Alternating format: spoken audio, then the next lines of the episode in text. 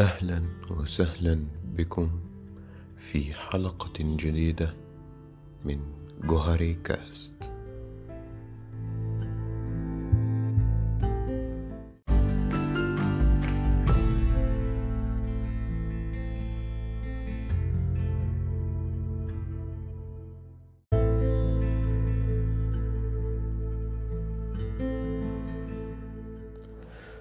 يمكن من أسوأ الأفكار اللي اتزرعت فينا نتاج التربية المجتمعية والحياة المادية اللي إحنا عايشين فيها. فكرة الحب والتقدير المشروط إني عشان أكون محبوب ومقبول ومقدر بالنسبة لنفسي ولمن حولي لازم أنجز شيء كويس. أهلي وعيلتي وصحابي هيحبوني ويفتخروا بيا في كل مكان. لما أوصل لإنجاز مادي ملموس. أتجوز أنجح في دراستي أو شغلي أجيب درجات وتقديرات عالية وخلافه. فحصل ارتباط وثيق في عقلنا وترادف بين صفة ال being وصفة ال doing فإحنا كبرنا متبرمجين على إن عشان أحس إني موجود وعايش واستحق الثقة والإعتزاز بذاتي.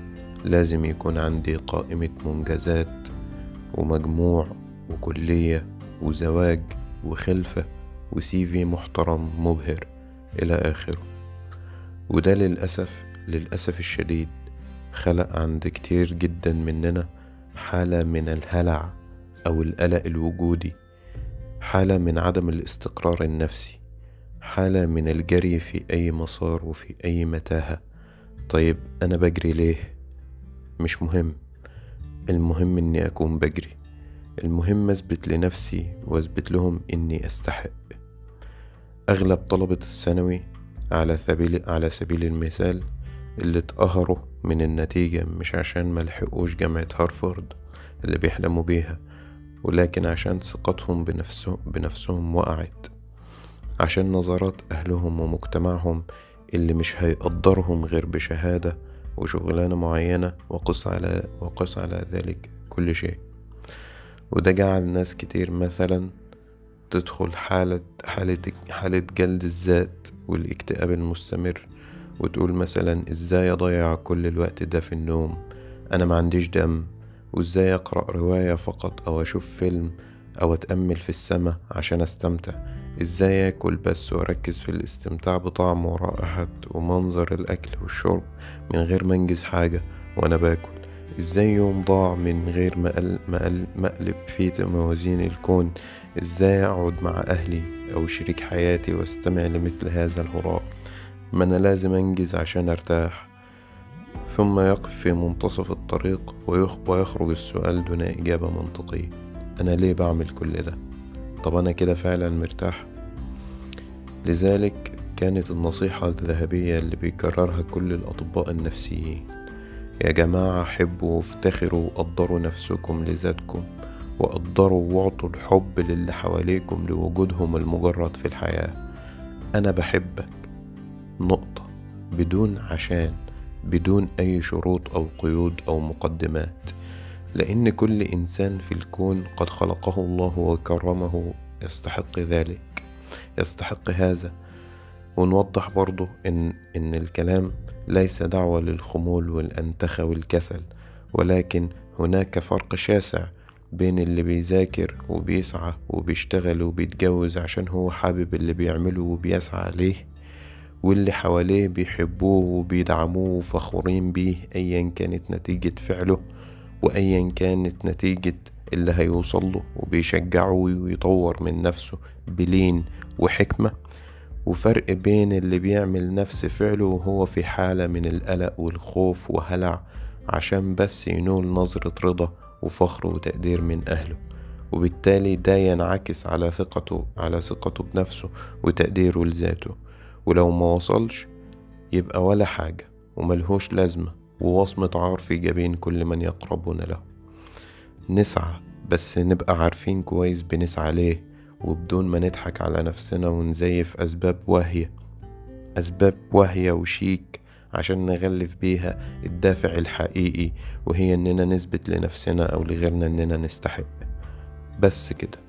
في مجتمع في مجتمع حداثي رأسمالي مادي حديث تصبح قيمة الإنسان وذكائه وإمكاناته بل وجوده مرتبط ومرتهن بمجموعة أوراق وأرقام. ولا قيمة ولا معنى لأي محاولة أو سعي أو بذل لم تتوج بشيء مادي ملموس طبقا لمعايير المجتمع المشوه. يفتح فيه الفتى المسكين عينيه على خطاب يريد منه أن يكون السوبرمان في يوم وليلة. خطاب حمل المسكين فوق وسعه وهم وهم في بداية الطريق يتلمس سبيل النجاة وأوجبوا عليه سرعة الوصول وحتمية الطريق بعينه ودفعوه دفعا لخوض سباق لا ناقة له فيه ولا جمل. فقط عليه أن يهرع ليصل لمحطات لا يدري لماذا يذهب إليها أصلا وفي الوقت المحدد له سلفا. وإلا فهم فشلة ناقصون وهم غيرك أحسن منك في إيه؟ وغير, وغير ذوي نفع بل ومصدر خزي وعار وقد فاتهم قطار العمر. فحملوهم على الدخول في متاهات دون غاية غير مستقرين لا فكريا ولا نفسيا ولا عاطفيا وغير متزنين الشخصية. لعلهم يلحقون بقطار من سراب نسج في عقولهم جهلا وعدوانا.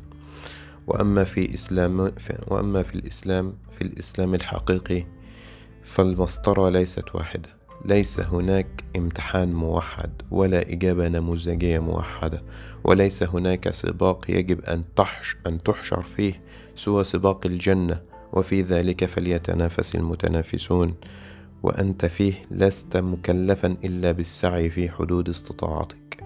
وأما بلوغ الغايات فعلى الله وأما الموت على الطريق وأما الموت على طريق الوصول فهو فهو وصول. وفي إسلامنا أنت إنسان مكرم من ربك في كل قبل كل شيء. خلقت خلقت ونفخ فيك من روحه وذكاؤك وإمكاناتك أعقد وأكبر من أن تقيسها أرقام واختبارات قاصرة. فقط اهدأ ولا تتعجل الوصول ووضوح الطريق وتمسك بالقرآن وبالدستور الموجز في سورة العصر خاصة.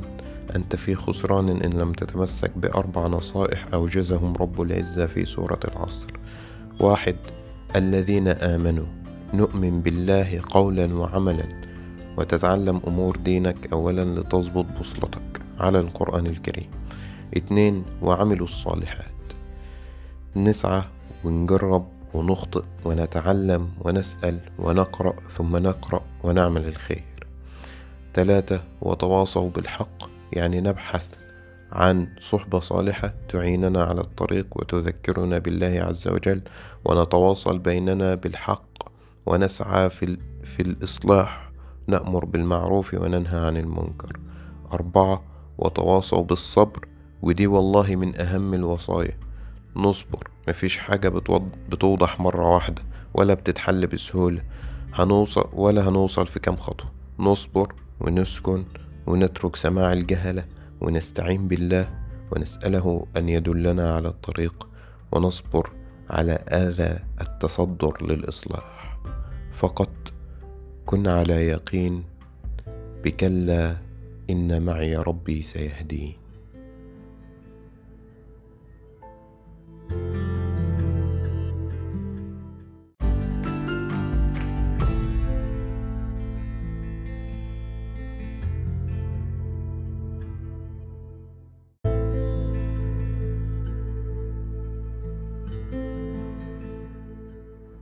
وإلى هنا تنتهي حلقتنا. نتمنى أن تكونوا قد استمتعتم معنا وأنشر الحلقة إذا أعجبتك. شكرا.